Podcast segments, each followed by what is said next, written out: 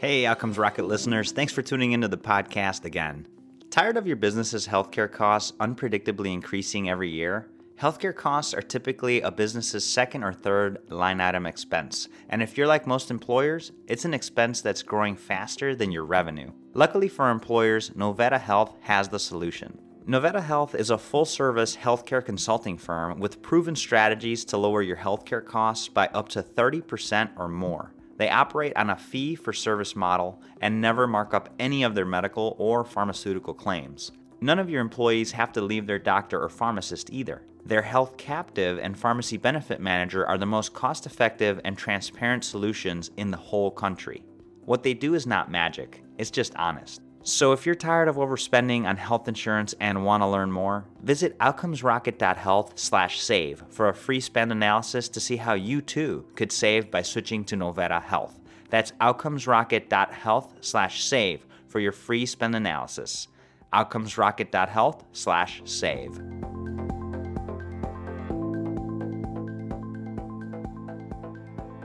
and welcome back to the podcast. Today I have the pleasure of hosting Charlie Hutchinson. He's the CFO of InSync. InSync Healthcare Solutions is a leading provider of integrated EMR and practice management software, revenue cycle management services, and medical transcription to thousands of healthcare professionals throughout the US. Charlie's responsible for leading the company's strategic financial initiatives. With over 13 years of executive experience, Charlie brings to InSync a well rounded background that includes extensive experience in the high tech software industry, IPO, acquisitions, you name it. Prior to joining InSync, he was the CFO for Vitals LLC and Biz Vibe. So it's a true pleasure to have Charlie with us today. And with that, Charlie, I want to welcome you and also uh, allow you to fill in any Thank of you. the gaps in the introduction that I've uh, that I may have left out. Welcome to the podcast, my friend. Uh, thank you, Saul. That just that I had um, started in uh, electronic medical records and practice management back in about 1996 with a company called Medical Manager. Spent uh, about three or four years there through their IPO and then their their sale to WebMD. They had um, at the time was the largest practice management software in the entire country. I think it, we had uh, estimated that at the time over 60% of the doctors or providers had uh, used Medical Manager. So been in it a while, seen it evolve, and um, very excited about where it's going. Yeah, that's certainly uh, you've been around for a while, so it'll be great to hear some of your thoughts. You know, a lot of talk around the EMR, EHR space, and things happening, uh, and so it'd be interesting to hear your your perspective on the financial side as well. Mm-hmm. Today is sort of uh, you know we continue talking about interoperabilities, it can happen, et cetera. Before we dive into those details, I'd love to hear what got you into the medical sector to begin with. Well, we had uh, at the time back in 1997. It was uh, very opportunistic. We I had a, an old friend of mine, actually an old friend of my dad, and he knew me growing up, and he uh, was looking for uh, someone to be his controller, and it was just uh, in the right place at the right time. Why we're in InSync right now is that we were offered the opportunity to buy InSync about four years ago. November last November would have been four years, but uh, at the time we were in a patient engagement and, and, patient record aggregation platform that we were working on called Vitals. So this is when meaningful use stage one and, and, stage two was just coming out, and the idea of having you know the whole view, download, transmit experience for the patient. But there was uh, some acquisition going on up in the Northeast, and there was a clearinghouse that had a small EMR called InSync and we had uh, been offered the ability to, to purchase it. And so, because I had the experience uh, way back when, and and uh, we were trying to do the get the whole meaningful use being in a actuated stage, it seemed sensible at the time for us to get an EMR. There's a point of care, so we went ahead and closed that and been operating it uh, primarily uh, since uh, about four years ago. Nice. And so, so opportunities. Yeah, yeah, you gotta you gotta keep your eyes open and and uh, and your head up. A lot of folks talk about, hey, you know what? But just put your head down and work hard. Well, that really doesn't work in healthcare. you gotta keep your head up and look around, right? Exactly. So yes, so sir. you've been you've been doing this InSync for the last four years, um, and and obviously over twenty years with uh, EMRs. What do you think a hot topic is that needs to be on health leaders' agenda, and how are you guys addressing that? Right now, some of the hot stuff, for, you know, obviously, you know about the value based care, but one of the things that we're starting to see in our pipeline is a lot of collaborative care. And mm-hmm. That's where you're getting a setting where you have primary care and behavioral health and other specialties such as physical therapy, uh, speech therapy, occupational therapy, sort of that multi specialty collaborative care model. We're seeing a, a lot of practices that are coming out delivering that. And it's playing really well into us because it's basically one of the strengths of our system. And most EMRs are coming from the medical side. We had pivoted into behavioral health about four years ago and we saw there was a demand for it. So in our case, our medical records and charting capabilities can really present it in both a behavioral health environment and a primary care environment, as well as multi specialty, and provide a different workflow, a different chart, depending on the specialty. So it's neat to see rather than having a patient having to make multiple appointments across multiple facilities and multiple dates, they can go to one facility and spend half a day or maybe longer and seeing multi specialties. There's, uh, we're seeing this a lot in pediatrics too. There's a, a company that's uh, down in, uh, I think, San Antonio called CRIT, C-R-I-T. That's uh, one of our customers, and they are um, they're in the pediatric rehab type of a setting, but it's about addressing the whole patient, not just the physical part, but also the, the behavioral part and the mental part rehab. You know, a lot of times getting out of the hospital is just the beginning of the journey. It's not the end of it. So having some someone that can bring you back to the most whole state possible, it seems to be delivered most effectively in an ambulatory or community setting.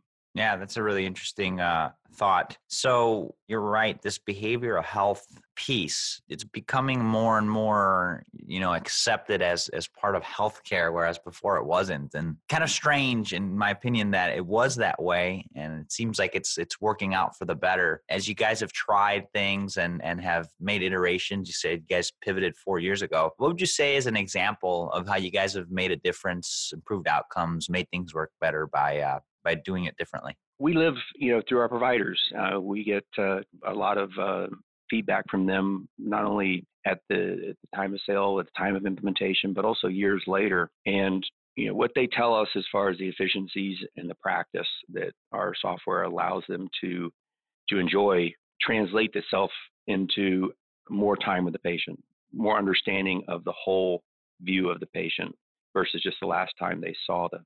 So it, to us, it, it's rather than seeing it from a or trying to inspect it from a from a data standpoint and looking at it from just a community or population standpoint what we like to we hear voluntary comments from our providers especially in the multi-specialty and collaborative care environments where they're where they're saying look this made the difference. We had two or three systems before trying to do the same thing. And what you provided us from a fully integrated solution is we get to spend more time with the patient. So that translates into better care for the patient. A, a true believer that patient is delivered, or excuse me, care is delivered individually, patient by patient. There could be certainly there information from a population health standpoint that you can say would generalize, would create the best outcome, but ultimately that's only gives you, let's say 80% of the way, the old 80-20 rule. Mm-hmm. What's going to really get you the most, the best outcome is to have a doctor that's able to really understand your situation and that comes with time. You just you've got to be able to spend more time with the patient. Agreed patient doctor relationship. Charlie so you guys are are able to be more mindful in the way that collaborative care multi-specialty care is delivered. So how does that look like? I mean are you guys doing this because you're able to bridge the different specialties into one one screen? I guess what does the logistics of that look like well, just you know, from a if you think about you you made mention of how the behavioral health uh, specialty is kind of is just now coming into sort of the whole EMR market and and how it kind of been left out on the edge, and I completely agree with that because that's what happened. If you and it goes back to you know our system of, of payers. Our our payers were not really including behavioral health unless you bought the more expensive plans. There weren't benefits for psychologists Psychiatrist was probably included, but a psychologist wouldn't. Family therapy probably wasn't. So they were in a direct pay model. So they essentially, the patient was like, mm, I got to come out of my pocket the entire amount to go see this. And it's a recurring situation. It's not, hey, I'm going to go to the doctor once and get a checkup and be done. Right. In a behavioral environment, these therapists are spending 30 minutes, 45 minutes with a patient. They're going to do it over multiple visits. It's something that it's a major financial commitment at the time for for patients. So with the uh, Affordable Care Act, essential services, it required health plans to cover these type of this specialty. So it's forced them into the payer model where they have to submit claims and get reimbursed by the commercials, Medicare and Medicaid. But at the same time, it's provided the ability for patients to use those services more than they did in the past, just because they don't have to come out of pocket. Yeah. So we saw this happening about four years ago. There was a lot of investigation going on by the specialty that we just sort of group as behavioral health, but it's more than just a psychiatrist. It's psychologists, it's therapists, it's care coordinators. It's it's so we started providing an EMR that was that competed in the behavioral health environment. And you can imagine the difference. Okay, so a medical doctor, he's going to come in. It was very encounter based. Mm-hmm. You know, okay, so what are you presenting with? Okay, what is the review of systems? You know, here's a diagnose, diagnosis, and here's how we're going to treat it. So, and then you moved on, and then if if you if you needed another appointment or there was, you would come back and have another encounter. And so vitals would be retaken, blood work would be retaken to see progress. So there was that's totally different than the behavioral health. Behavioral health is about a journey through getting better. It's not going to happen in one visit. So you have a system that needs to be able to chart progress. And this is what outcomes based care is about. So it's almost funny how behavioral was doing this the whole time and now how medical is adopting it. But we have a system because it was able to do this sort of journey approach in a behavioral setting that the original software we bought was for primary care. It was in your traditional medical specialties, everything from OBGYN, cardiology. It was your down the middle EMR. So what we did is instead of creating a new product, we created a different experience based on your user login. And if your user login was a behavioral workflow, you that's what you were delivered. If it was a medical workflow, that's what you were delivered. But what's it all comes back into the same chart. It all comes back into the same calendar it all comes back into the same practice management, which means perfect now. We've got a collaborative care model that comes back to the same same person that's there to bill and collect without having two systems. And that's when we the biggest pain point we're seeing in collaborative care is they've they've created this with multiple systems. So I'd like to say it was because of how strategic we were four years ago. But again, going back to the opportunity world, we saw the opportunity and we're very nimble and we pivoted and made sure that we met the need. And that's why we're here today. Love it. No, that's really great, Charlie. Thanks for walking us through that. Definitely makes a lot of sense. Very insightful the way you guys did that, delivering a different experience to the user depending on what they're targeting and then putting it all in the same chart. Fascinating work. It's working so, what would you say while you were doing this, right? Because it definitely is not an easy thing to do. What was a setback that you guys experienced that made you better? Our own knowledge. Uh, you know, obviously, we did not know behavioral health four years ago as well as we do mm-hmm. today. And so, relying on our initial adopters, uh, initial providers that were adopting the system, uh, you know, we had to learn. And it was a lot of it was self taught. We had to listen to the providers, we had to listen to the provider community in behavioral health and say, okay, so what doesn't work with your current system? How could it work better? And so it was about, and then we still do this today. We we listen very intently to our customer base, to our providers. We're constantly moving the product and what's in the best interests of the practices as they see it, not mm-hmm. necessarily as a programmer. Or we move based on reality, not on a lot of uh, I want to say blue sky concepts. It's, mm-hmm. it's what makes the practice better which means the provider is more efficient, which means the patient gets better care. That's our working theory. Love it. Love it. What would you say one of your proudest experiences has been to date? Looking out my window and seeing all the, the, the employees when this office started when we there was six people here and I'm looking out there's over 55 now. And this That's is just great. the Tampa office that we've got overseas offices which have doubled in size, you know, to over 200. It's just and to see the just see everybody working together when someone has a question the resources are, are right next to them and it's very rewarding to feel the energy coming out of everybody working together and all aligned and working in the right direction the same direction. Definitely rewarding man. Congratulations on on the growth. Thank you. Not easy to do in this space. So tell us a little bit more about an exciting project you guys are working on right now, you know, we've got some things that are coming out like telemedicine. We think behavioral health is a perfect setting for telemedicine, just because it's it's a very on-demand type of a of a solution. It's it doesn't need physical machines such as uh, blood pressure machines, stethoscopes, just basic vital type stuff that a medical setting needs telemedicine for. So if you think about substance abuse, if you think about someone that's trying to manage uh, someone in, in, a critical crisis, the ability to basically use telemedicine, be it uh, FaceTime, be it a camera on your PC, but something simple, it's available to everybody to reach out to someone that can help them through that crisis, to me is a perfect telemedicine setting. So mm-hmm. really excited about that. We've got we're constantly listening to our providers. So as we see opportunities and people and the needs out there that aren't being met, we meet them. That's we're very nimble, very agile, and that's so. I think telemedicine. I'm, I'm going to hang that one on the hook for this year and say that's going to be uh, something that's going to be important because you hear about it a lot in the medical setting, but everybody sort of it's they're still not saying, "Oh, wait a minute, what about behavioral?" And actually, it fits better mm-hmm. in my mind. No, very good, and definitely a great call out, Charlie. No doubt, you guys uh, continue to to look ahead. You know, you're you're playing where the puck is going, and and I think that that's kind of really a big reason why you guys have been able to be successful. So thanks so much for sharing that. In this part of the podcast, really kind of getting close to the end, it's a lightning round where we'll go through five questions with you, the ABCs of Charlie Hutchinson on how to be successful in, in the healthcare EMR business. So I've got those questions for you, followed by a book that you recommend to the listeners. You ready? All right. All right. What's the best way? I'm a little nervous, but okay. All right, here we go. What's the best way to improve healthcare outcomes? Patient engagement, certainly. What, what is the biggest mistake or pitfall to avoid? Pitfall is not having people around you that aren't aligned with you. How do you stay relevant despite constant change? Embrace constant change. and what is one area of focus that drives everything in your organization? It's employee customer relationships. Just a, little extra on that. That's that you see people that say, well, customers number one, employees number one. Well, they're both number one. They're equal. They, if you, they've got to be together, and the relationship has to be aligned. Love it. And this uh, last one is a two part question.